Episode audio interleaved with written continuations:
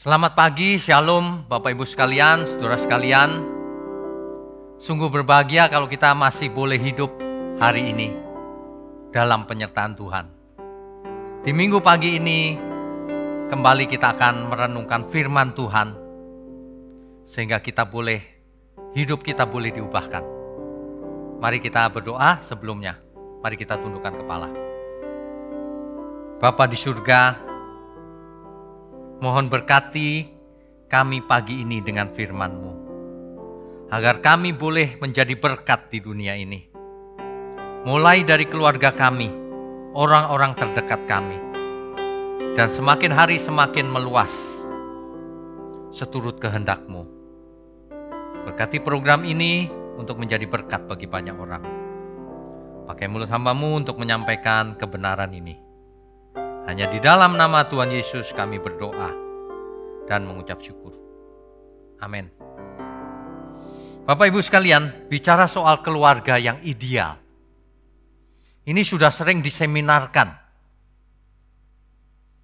Di luar sana sudah banyak seminar-seminar tentang hal ini. Tapi pada kesempatan ini, marilah kita bicara menurut Alkitab. Jika kita bicara soal keluarga yang ideal, maka pertanyaannya adalah, menurut siapa ideal itu? Bagaimana keluarga yang ideal itu sebenarnya? Apakah ada sebenarnya keluarga yang ideal? Apakah mungkin? Pertanyaan ini banyak sekali e, ditanyakan. Ya, kita akan membahasnya kali ini dengan Alkitab tentunya, ya. Oke, baik, kita lanjutkan. Jika seorang istri ditanya, menurut istri, bagaimana keluarga yang ideal itu? Tentu setiap para istri akan mempunyai pendapatnya sendiri-sendiri. Ada yang ber, ada yang menjawab bahwa Keluarga yang ideal adalah kalau suamiku itu baik, Pak. Maksudnya baik apa? Kan gak jelas juga. Ya di rumah terus, Pak. Maksudnya pengangguran atau bagaimana? Kok di rumah terus? Atau yang suamiku kaya, Pak? Ada, pasti ada yang menjawab begitu. Ya, banyak sih suami-suami kaya. Tetapi ia punya simpanan di luar. Simpanan itu bukan simpanan uang, Bapak Ibu maksudnya selingkuh. Ya. Dan banyak sekali kriteria yang bisa diajukan oleh seorang istri. Demikian juga kalau seorang suami ditanya, bagaimana keluarga yang ideal itu? Tentang istri dulu deh. Ya kalau begini pak, istriku tuh nurut. Tidak cerewet. Dan sebagainya. Jawaban setiap orang bisa berbeda-beda. Demikian juga seorang anak kalau ditanya, bagaimana keluarga yang ideal menurut kamu? Oh keluarga ideal itu kalau papa mama rukun. Kalau aku minta apa saja diberi. Kalau kita makan di meja makan bersama. Keluarga ideal menurut sang anak. Ya. Menurut orang tua beda lagi. Oh kalau anak cucunya banyak dan sebagainya. Jawaban ini tergantung dari latar belakang seseorang dan apa yang ia inginkan dalam hidup ini. Jawaban-jawaban itu bukan salah sih, tetapi klise. Mengapa? Sebab kita harus membayangkan atau memiliki gambar besar dari kehidupan ini. Kita hidup saat ini sebenarnya seperti apa sih? Kita hidup menuju masa depan. Waktu tidak bisa kembali lagi. Waktu demi waktu, tahun berganti tahun, kita menuju ke depan. Makin hari kita makin tua, dan di ujungnya adalah kematian. Hari ini kita hidup seperti apa? Bagi orang percaya, ia akan tahu bahwa hari ini hidup di sisa umur hidupnya ini, meskipun nanti ada kematian, ada hidup di balik kematian. Bagi orang percaya. Dan ia tahu bahwa Allah yang maha tinggi menyertainya. Sebab tubuh kita adalah bait roh kudus, bait Allah. Di mana roh Allah yang maha tinggi tinggal dalam diri kita. Coba di mana ada tertulis seperti itu selain Alkitab? Tidak ada. Di mana roh Allah yang maha tinggi tinggal dalam diri kita, tinggal dalam tubuh kita. Tubuh kita adalah baitnya. Nah, kalau kita mengerti gambar besar ini, kita sedang menuju ke depan, masa depan. Ada banyak gangguan dari luar, ada roh-roh jahat, penguasa-penguasa di udara. Dan diri kita sendiri membuat kita tidak bisa maju. Ada banyak keinginan, beban, dan dosa. Sehingga tidak bisa berlari ke depan, memenangkan pertandingan itu. Keluarga yang ideal harus dipandang dari gambar besar itu. Sebab kalau di bumi ini keluarganya besar sih, banyak anak, banyak cucu, semuanya kaya, baik-baik saja, sehat, umurnya panjang. Umur panjang paling berapa, saudara? Paling 90? Belum tentu. Hari ini sudah banyak yang 40 pun sudah mati. Ya taruhlah umur panjang, 100. Tapi akhirnya mati juga. Tapi kalau setelah kematian ditolak Tuhan, artinya keluarga itu bukan keluarga ideal. Itu keluarga yang gagal. Sukses sih di dunia, sukses. Tapi apa artinya 100 tahun dibandingkan kekekalan? Ya. Makanya mindset kita mesti dirubah. Sebenarnya tidak ada rumusan yang berlaku universal tentang keluarga ideal. Tidak ada sebenarnya. Setiap keluarga kasusnya unik. Kan setiap keluarga berbeda. Unik. Tapi berlaku prinsip yang diberi banyak dituntut banyak. Ingat itu ya. Kita baca Lukas 12 ayat 48. Lukas pasal 14 ayat 28. Sebab siapakah di antara kamu yang kalau mau mendirikan sebuah menara, tidak duduk dahulu membuat anggaran biayanya. Kalau-kalau cukup uangnya untuk menyelesaikan pekerjaan itu. Ya. Uh, sorry, Lukas 12 ayat 48. Kita baca lagi. Tetapi barang siapa tidak tahu akan kehendak tuannya dan melakukan apa yang harus mendatangkan pukulan, ia akan menerima sedikit pukulan. Setiap orang yang kepadanya banyak diberi, daripadanya akan banyak dituntut. Itu prinsipnya. Dan kepada siapa yang banyak dipercayakan, daripadanya akan lebih banyak lagi dituntut. Setiap keluarga kondisinya berbeda. Tapi yang diberi banyak dituntut banyak. 1 Korintus 10 ayat 31. Prinsip ini berlaku dalam keluarga juga. Aku menjawab jika engkau makan atau jika engkau minum atau jika engkau melakukan sesuatu yang lain, lakukanlah semuanya itu untuk kemuliaan Allah. Jadi berkeluarga pun untuk kemuliaan Allah. Makanya dalam kekristenan ditekankan soal cinta yang setia. Hanya satu pasangan. Monogami. Karena semua kita lakukan untuk Tuhan. Tuhan merancang sejak semula bahwa manusia itu hanya satu laki-laki dan satu perempuan. Coba dibaca di kitab Kejadian Coba bagaimana Tuhan menciptakan pasangan mula-mula. Adam dan Hawa. Bukan Adam dan Rudi. Atau Hawa dan Siti. Bukan. Tapi Adam dan Hawa. Satu dan satu. Sebab cinta sejati itu satu kepada satu. Itu cinta sejati kepada pasangan hidup maksudnya ya.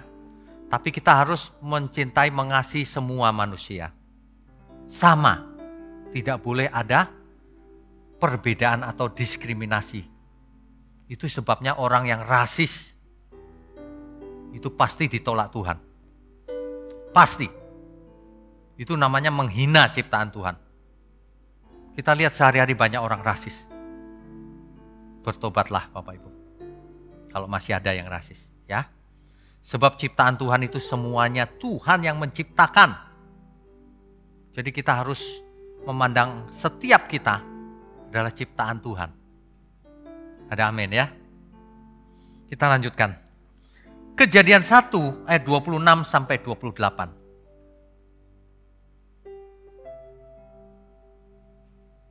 Ini adalah rancangan Tuhan yang asli. Berfirmanlah Allah, baiklah kita menjadikan manusia menurut gambar dan rupa kita, supaya mereka berkuasa atas ikan-ikan di laut, dan burung-burung di udara, dan atas ternak dan atas seluruh bumi, dan atas segala binatang melata yang merayap di bumi.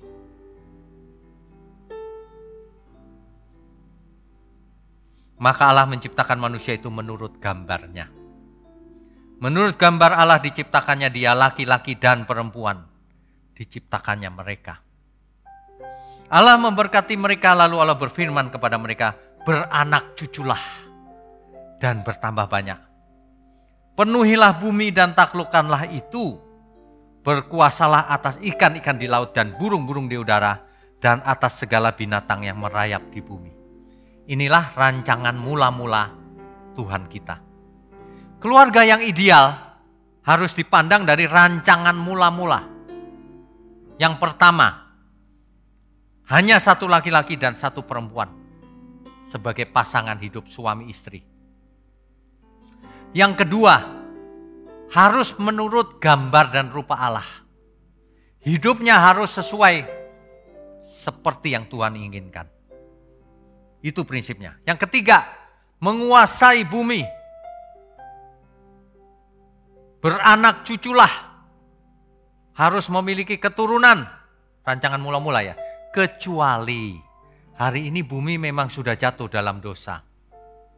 Ada pasangan tertentu yang tidak bisa memiliki keturunan, ya nggak apa-apa.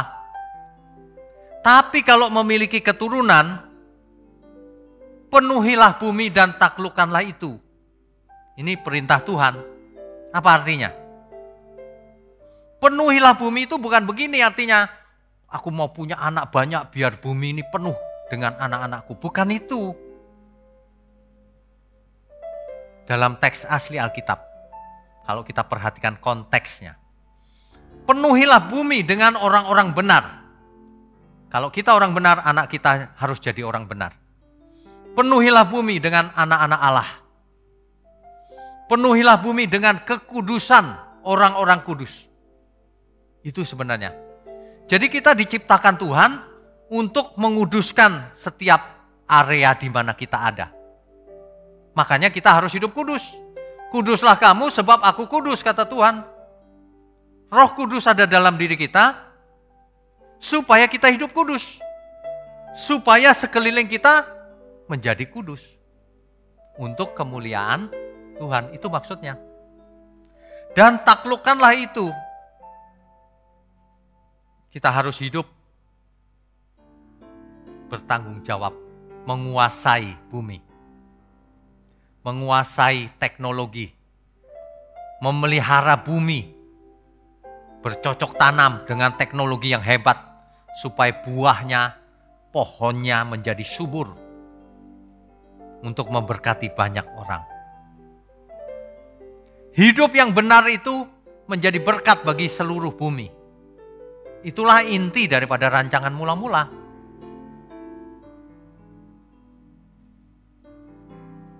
Jadi, saya ulang, perkawinan yang benar itu sesuai rancangan mula-mula, monogami. Heteroseksual artinya yang berlawanan jenis pasangan itu. Melahirkan anak-anak Allah.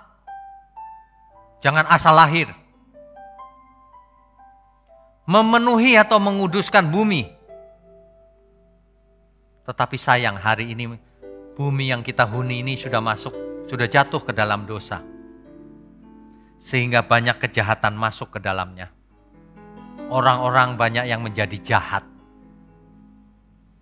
Bumi ini sudah menjadi tidak ideal lagi. Tadinya ideal waktu diciptakan. Kan dalam kejadian 1 ayat 31 Tuhan menilai ciptaannya sendiri dan berkesimpulan. Wahineh toh meot. Lihatlah semua sungguh amat baik. Ya. Ada banyak pasangan hari ini yang bukan pasangan ideal. Terjadi perselingkuhan, belum masalah-masalah lain, penyakit, krisis ekonomi, dan lain-lain. Sehingga terjadi perceraian di sana-sini. Ada banyak kasus perceraian. Apa yang harus kita lakukan dalam dunia yang tidak ideal ini? Sebenarnya tidak ada pasangan yang ideal di bumi yang sudah jatuh ini. Tidak ada sebenarnya.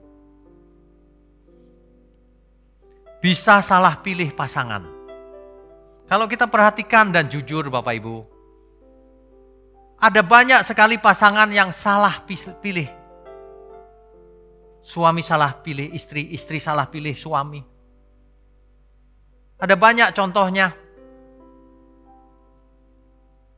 Karena ketidaktahuan, karena tidak berhikmat, karena masih muda ya. Didorong oleh nafsunya sehingga salah pilih. Bagaimana kalau kita salah pilih? Suamiku tidak setia pak, kasar, tidak rohani, dan lain-lain. Yang lain lagi komplain, suamiku setia sih pak, tetapi, ada tetapinya selalu. Tapi gajinya kecil pak, pemalas dan sebagainya. Seorang suami juga banyak yang komplain, istriku ya bikin aku kesel terus setiap hari. dunia ini memang sudah tidak ideal. Banyak orang ya, sudah jelas-jelas berselingkuh, tapi tidak mau bertobat loh. Apa yang harus dilakukan ya? Jika pasangan sudah seiman, itu pun belum jaminan bahwa keluarganya akan ideal. Bukan jaminan. Ada banyak pasangan yang seiman bercerai juga akhirnya. Ya. Nah, yang ideal itu bukan berarti begini. Suami memiliki istri yang persis sesuai yang diinginkan suaminya. Istri memiliki suami yang sama persis seperti yang dikehendakinya. Bukan begitu. Yang ideal bukan begitu. Ya. Bukan. Coba kita perhatikan rancangan mula-mula. Hawa diciptakan Tuhan untuk Adam. Tentu itu yang ideal. Mengapa? Kan Tuhan berkata, semuanya sungguh amat baik. Gak ada yang lebih baik lagi. Jadi Hawa diciptakan untuk Adam sudah yang paling ideal kondisinya. Nah, apa itu? Sebagai penolong yang sepadan. Dalam teks asli Alkitab dipakai kata Ezer Kenekdo. Ezer Kenekdo itu artinya bukan sama, tapi oposisi. Artinya berlawanan. Loh, pasangan kita oposisi ya Pak? Iya, berlawanan, iya. Berlawanan bukan dalam arti sebagai musuh, bukan. Dalam arti penolong yang sepadan. Jadi kalau begini, bisa pas. Apa yang tidak bisa dilakukan oleh suaminya, istrinya bisa. Kalau suaminya jatuh, istrinya menolong. Kalau istrinya jatuh, suaminya menolong. Agar pas. Makanya dalam bahasa Jawa dikenal istilah garwo. Sigare nyawa. Belahan jiwa. Karena memang diciptakan menjadi komplementer belahan jiwa. Ya, itu pasangan yang ideal itu begitu, bukan yang diapain aja nurut istriku pak, disuruh apa aja ya. Bukan, bukan itu yang ideal. Kalau itu ideal menurut manusia. Ideal menurut Tuhan justru berlawanan. Berpasangan tepatnya. Ya. Sayang sekali Hawa tidak berfungsi sebagaimana adanya. Itu tanda bahwa Hawa diberi kebebasan untuk memilih bagaimana harus hidup. Tapi Tuhan sudah merancang harusnya kamu jadi Ezer Kenegdo, pasangan yang sepadan, yang komplement, penolong. Rupanya Hawa menjadi perongrong. Ia yang menjatuhkan Adam. Itu pun Adam tidak tidak boleh menyalahkan Hawa. Kan Adam bisa menolak. Kenapa kau mau? Semua kesalahan kita, kita sendiri yang menanggung. Jangan pernah menunjuk orang lain, mencari kambing hitam. Makanya kita harus belajar seumur hidup kita, agar hidup kita tidak berbuat salah. Kalaupun tidak sengaja berbuat salah, kembali lagi, ampun Tuhan. Jangan diulang lagi. Di masa lalu kalau kita banyak salah terhadap pasangan hidup kita, terhadap orang lain, sekarang kita minta ampun. Jangan diulang lagi Bapak Ibu. Ada amin ya. Pasangan yang ideal itu seperti tangan kanan, tangan kiri. Mana yang lebih penting? Dua-duanya penting. Suami dan istri seperti pasangan, tangan kanan, tangan kiri. Seperti telinga kanan, telinga kiri. Mana yang lebih penting? Sama. Seperti mata kanan, mata kiri, pasangan. Sama. Coba kalau mata ini ditutup satu, sensasi tiga dimensinya hilang. Kenapa Tuhan ciptakan dua? Supaya bisa memandang dengan tiga dimensi. Kenapa Tuhan ciptakan berpasangan? Supaya bisa belajar banyak dalam segala hal hidup ini. Karena dunia sudah rusak, jatuh dalam dosa, maka terjadi banyak pasangan yang tidak sepadan Bahkan ada yang sejenis. Nah ini pelanggaran.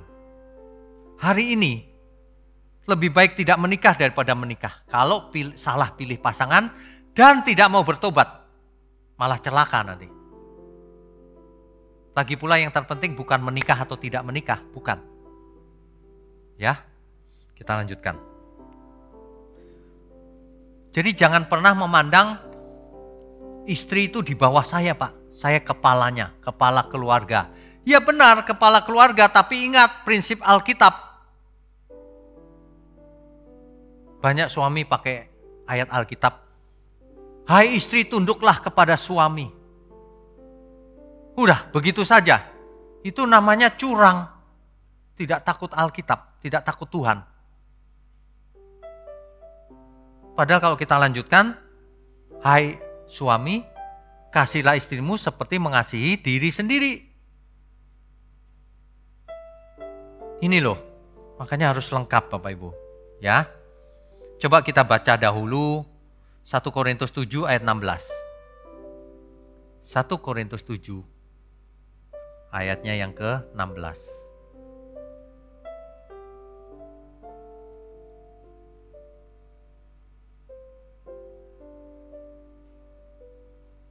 Sebab bagaimanakah engkau mengetahui, hai istri, apakah engkau tidak akan menyelamatkan suamimu?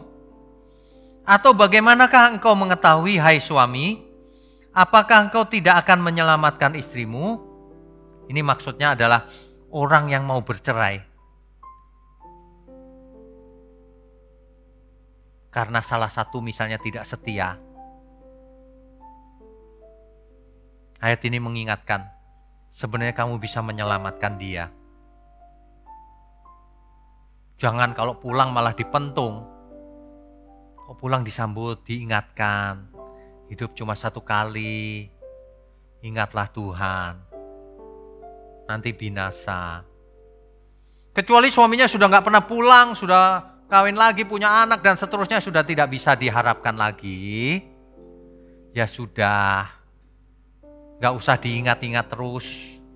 Nanti hidupmu tidak jadi berkat. Berdiri tegak, eser kenekdu. Pasangan yang kuat. Kalau suami tidak berfungsi, istri ambil alih. Anak-anak dididik dalam kebenaran. Tetap anak-anak Allah seluruh keluarga harus selamat. Yang tidak mau bertobat, urusan Tuhan. Jangan suami gak mau balik terus gak mandi, gak makan, terus stres, anak gak diurusin. Jangan hidupmu milik Tuhan, anak-anakmu milik Tuhan. Tapi kalau suami kembali salahnya apa pun, harus diterima. Kita harus mengampuni seperti Tuhan mengampuni. Ada amin ya. Jangan sakit hati. Orang yang sakit hati itu sering kali ujungnya penyakit. Kanker biasanya. Jangan Bapak Ibu. Lagi pula Tuhan tidak suka orang yang sakit hatinya. Ya sudah, tidak usah diharapkan orang yang tidak mau kembali. Tapi kalau kembali harus diterima baik-baik.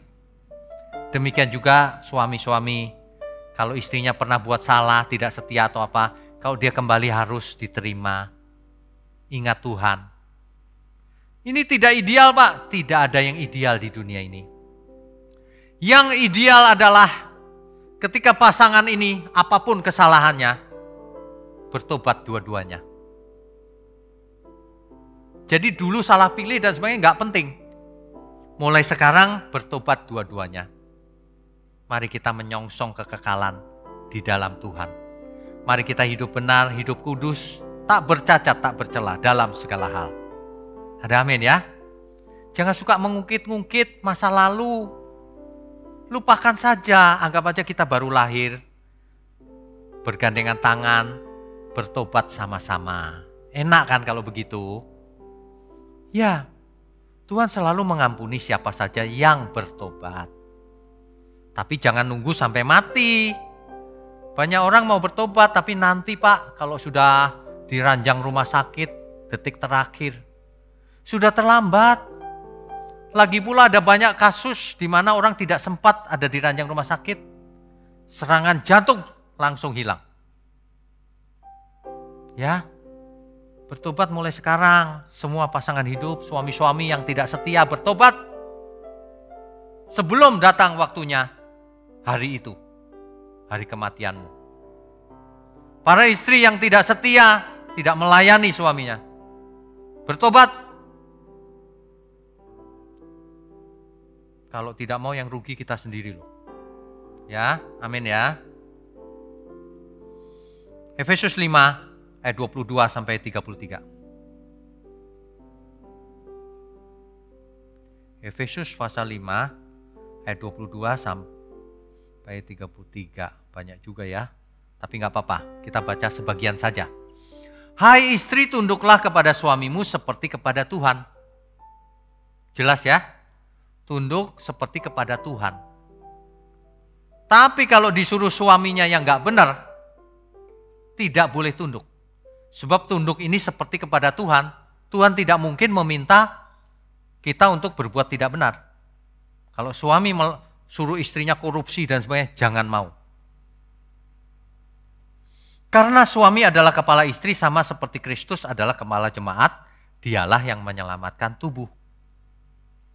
Karena itu, sebagaimana jemaat tunduk kepada Kristus, demikian jugalah istri kepada suami dalam segala sesuatu. Tunduk saja, apalagi kalau suaminya orang benar. Harus tunduk, seperti tunduk kepada Tuhan. Tetapi para suami ingat, hai suami kasihlah istrimu sebagaimana Kristus telah mengasihi jemaat. Kristus bagaimana cara mengasihi jemaat? Rela mati untuk jemaatnya. Dan telah menyerahkan diri baginya. Untuk menguduskannya sesudah ia menyucikannya dengan memandikannya dengan air dan firman. Dan seterusnya Bapak Ibu bisa baca. Laki-laki harus bertanggung jawab Banyak sekali yang tidak bertanggung jawab. Jadi Bapak Ibu, di awal perkawinan seseorang atau pernikahan, tidak ada yang ideal. Pada waktu pacaran, kelihatannya ideal, perasaannya ideal. Begitu sudah menikah, selesai bulan madu, jangan jadi bulan-bulanan. Ada banyak istri yang cerita sama saya. Waduh pak, saya ditendang pak sama suami saya. Waduh, suamimu itu kalau nendang-nendang bola di lapangan, bukan istri ya. Ya semua kita buat salah di masa lalu, pernah kasar juga. Mari kita bertobat hari ini. Jadikan masa lalu kesalahan kita untuk tidak diulang lagi. Ada ya semuanya ya. Nah, jadi hidup ini cuma satu kali. Bisa nggak sih jadi suami yang benar? Bisa nggak sih jadi istri yang benar di dalam Tuhan? Sebagai orang tua yang benar, anak yang benar,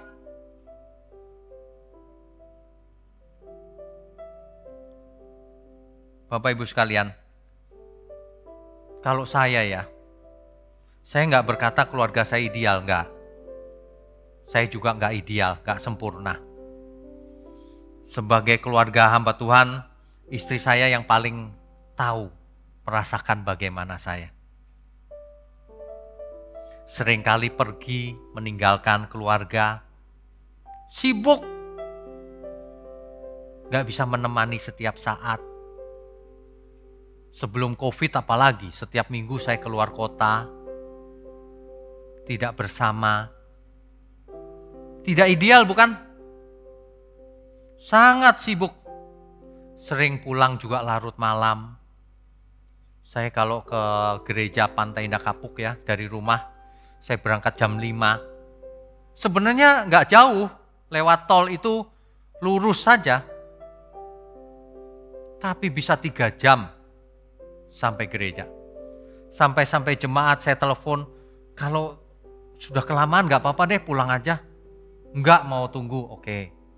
Pernah saya sampai di gereja ini jam 9 malam atau jam setengah 10. Dari jam 5. Pulang, sudah malam sekali, tengah malam. Semua sudah tidur. Anak saya saya lihat sudah tidur, nggak sempat bercanda hari ini. Apakah itu ideal? Menurut manusia tidak ideal memang. Belum kalau saya buat salah, salah ngomong gitu, kasar atau apa gitu.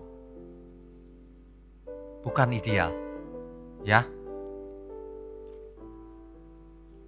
Makanya Bapak Ibu, jangan mendendam, lupakan masa lalu. Mari kita song-song masa depan siapa pun kita pernah buat salah. Mari kita fokus ke depan. Pandanglah Yesus. Pandanglah Tuhan kalau kita mau punya iman yang sempurna. Amin ya. Perubahan atau pertobatan dalam keluarga itulah yang membuat ideal. Kalau suami menerima istrinya apa adanya kalau istri menerima suami apa adanya dan keduanya lalu bertobat memperbaiki diri agar berkenan bagi Tuhan. Amin ya. Jadi kriteria yang dipakai dunia tidak bisa dipakai. Tidak bisa. Kriterianya harus sudut pandangnya Tuhan. Nah, bertobat itu yang paling sulit dua hal. Harus mengerti kebenaran, bukan cuma di mulut, harus mengerti kebenaran dan harus jadi teladan. Itu sebabnya seorang suami kepala keluarga di rumah harus jadi teladan. Harus mengerti kebenaran yang bisa mengarahkan seluruh keluarga, yang bisa memimpin keluarganya dalam bahtera keselamatan.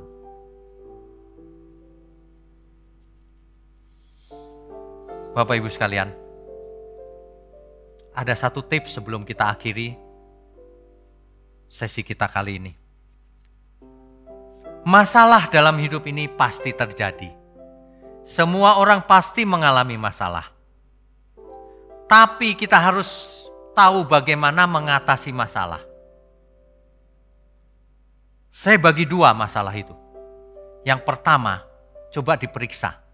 Apakah masalah yang terjadi itu ada hubungan dengan kekekalan? Kalau ada hubungan, jangan kompromi. Karena keselamatan tidak bisa ditawar. Tapi kalau tidak ada hubungan, mengalah saja. Gak usah dipermasalahkan. Jangan dianggap masalah. Ada seorang pasangan ribut melulu. Saya tanya, kamu ribut berdua itu apa sih yang diributkan? Emangnya masalah genting negara gitu yang diributkan? Ketawa-ketawa mereka. Bukan, hal-hal kecil. Suaminya pengen makan gado-gado.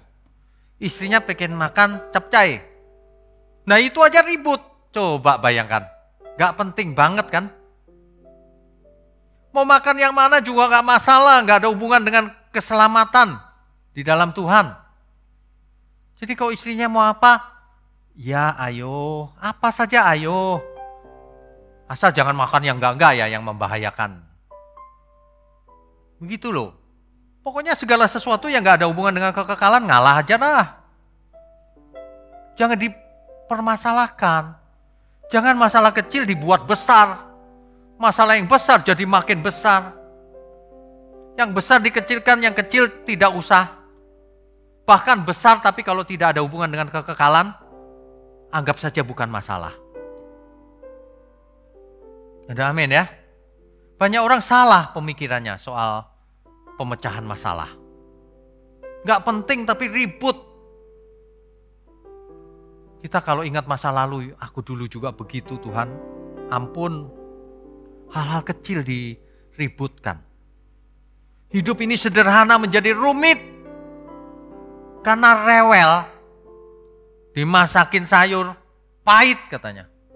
Lama-lama istrinya gak mau masakin. Salah sendiri. Sama istri kasar terus, akhirnya minta cerai istrinya. Kalau sudah ditinggal istrinya, nangis-nangis. Istrinya sudah gak tahu ke mana, sudah hilang. Banyak manusia tidak bisa mensyukuri apa yang ia miliki. Sampai yang ia miliki itu hilang akhirnya. Barulah ia sadar nilainya tinggi. Keselamatan itu yang paling utama. Dalam keluarga itu fokusnya harus keselamatan. Jangan yang lain-lain. Ingat janji nikah dulu. Ditanya apa aja, bersedia, bersedia. Tapi berapa tahun kemudian kasar sama istrinya, sama suaminya. Gak setia lagi. Mari kita belajar menjadi seperti Tuhan yang sangat mengasihi jemaatnya, yang sangat mengasihi kita. Kalau kita memiliki pikiran dan perasaan Kristus. Filipi 2 ayat 5. Dalam hidupmu bersama kenakanlah pikiran dan perasaan Kristus. Kalau kita mengenakan pikiran dan perasaan Kristus, maka yang keluar dari setiap mulut kita, perbuatan kita adalah perbuatan kasih kita akan mengasihi pasangan hidup sebagaimana kita mengasihi Tuhan, sebagaimana kita mengasihi diri sendiri. Kita akan mendidik anak-anak dalam kebenaran. Kita akan berbakti kepada orang tua kita. Kita akan all out hidup kudus, hidup benar.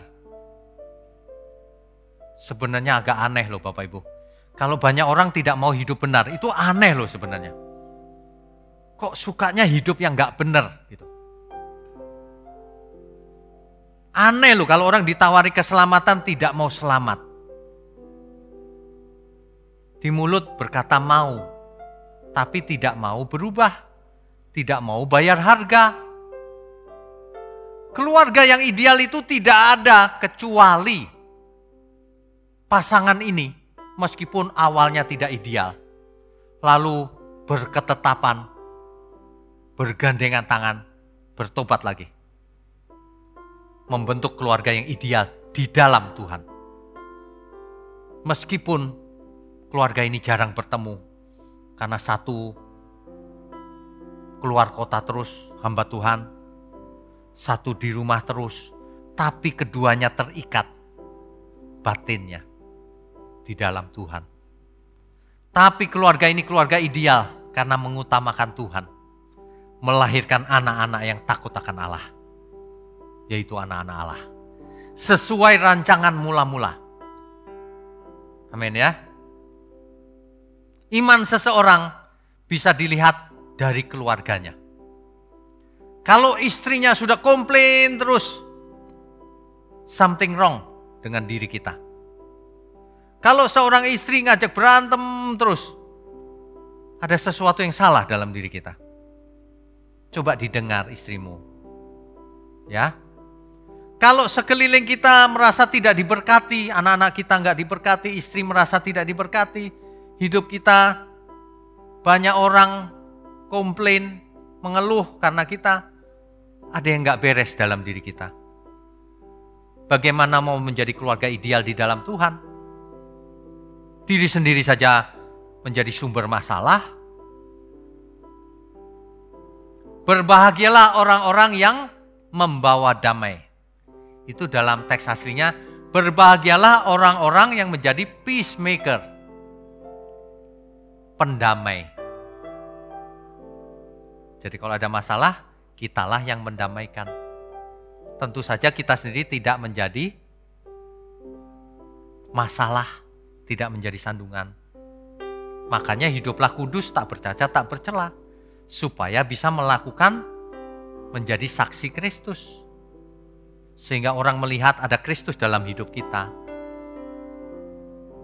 Jadi kalau ditanya keluarga yang ideal seperti apa? Seperti yang Tuhan inginkan. Setiap kita berbeda, setiap keluarga unik yang diberi banyak dituntut banyak. Amin ya. Amin. Bapak Ibu umat Tuhan di mana pun berada. Sebenarnya di dalam dunia yang sedang jatuh ini memang banyak masalah. Tapi kita jangan jadi bagian dari masalah itu. Kita harus menjadi troubleshooter yang menjawab masalah itu, yang mengatasi masalah itu dalam bidang apa pun. Dan lakukan itu untuk kemuliaan Tuhan. Amin ya. Bapak Ibu sekalian tetap jaga kesehatan. Kelihatannya pandemi ini belum berakhir. Hati-hati, jaga kesehatan, protokol kesehatan yang ketat, jaga keluarga, jangan sampai lengah, ya. Jangan khawatir meskipun kita tidak bertemu secara fisik, tapi firman Tuhan bisa disampaikan secara online dan tidak mengurangi kuasanya. Sebab kuasa Tuhan bekerja pada setiap orang yang benar-benar tulus mau menerima dan melakukannya. Amin ya. Tetap semangat, kerja keras, belajar, dan menjadi berkat. Dukung terus pekerjaan Tuhan di mana pun. Tuhan Yesus memberkati. Mari kita angkat tangan kita, mari kita tutup dalam doa. Bapa di surga, kami mengucap syukur. Biarlah kami belajar untuk menjadi ideal di dalam pemandangan matamu. Mohon berkati program ini, gerejamu di tempat ini. Agar banyak orang diberkati dan dicerahkan pikirannya. Sehingga mengalami perubahan, transformasi seperti yang Tuhan inginkan. Terima kasih untuk tangan-tangan yang mendukung program ini. Engkau berkati mereka dan seluruh keluarga besarnya. Terima kasih untuk umatmu di mana pun berada. Kami adalah keluarga besar di dalam Tuhan. Terima kasih Tuhan. Kami sambut segala berkat, baik berkat jasmani maupun berkat rohani yang turun dari surga. Di dalam nama Bapa, Putra, dan Roh Kudus di dalam persekutuan dengan Roh Kudus yang memimpin kita semua kepada seluruh kebenaran sampai selama-lamanya. Haleluya. Amin.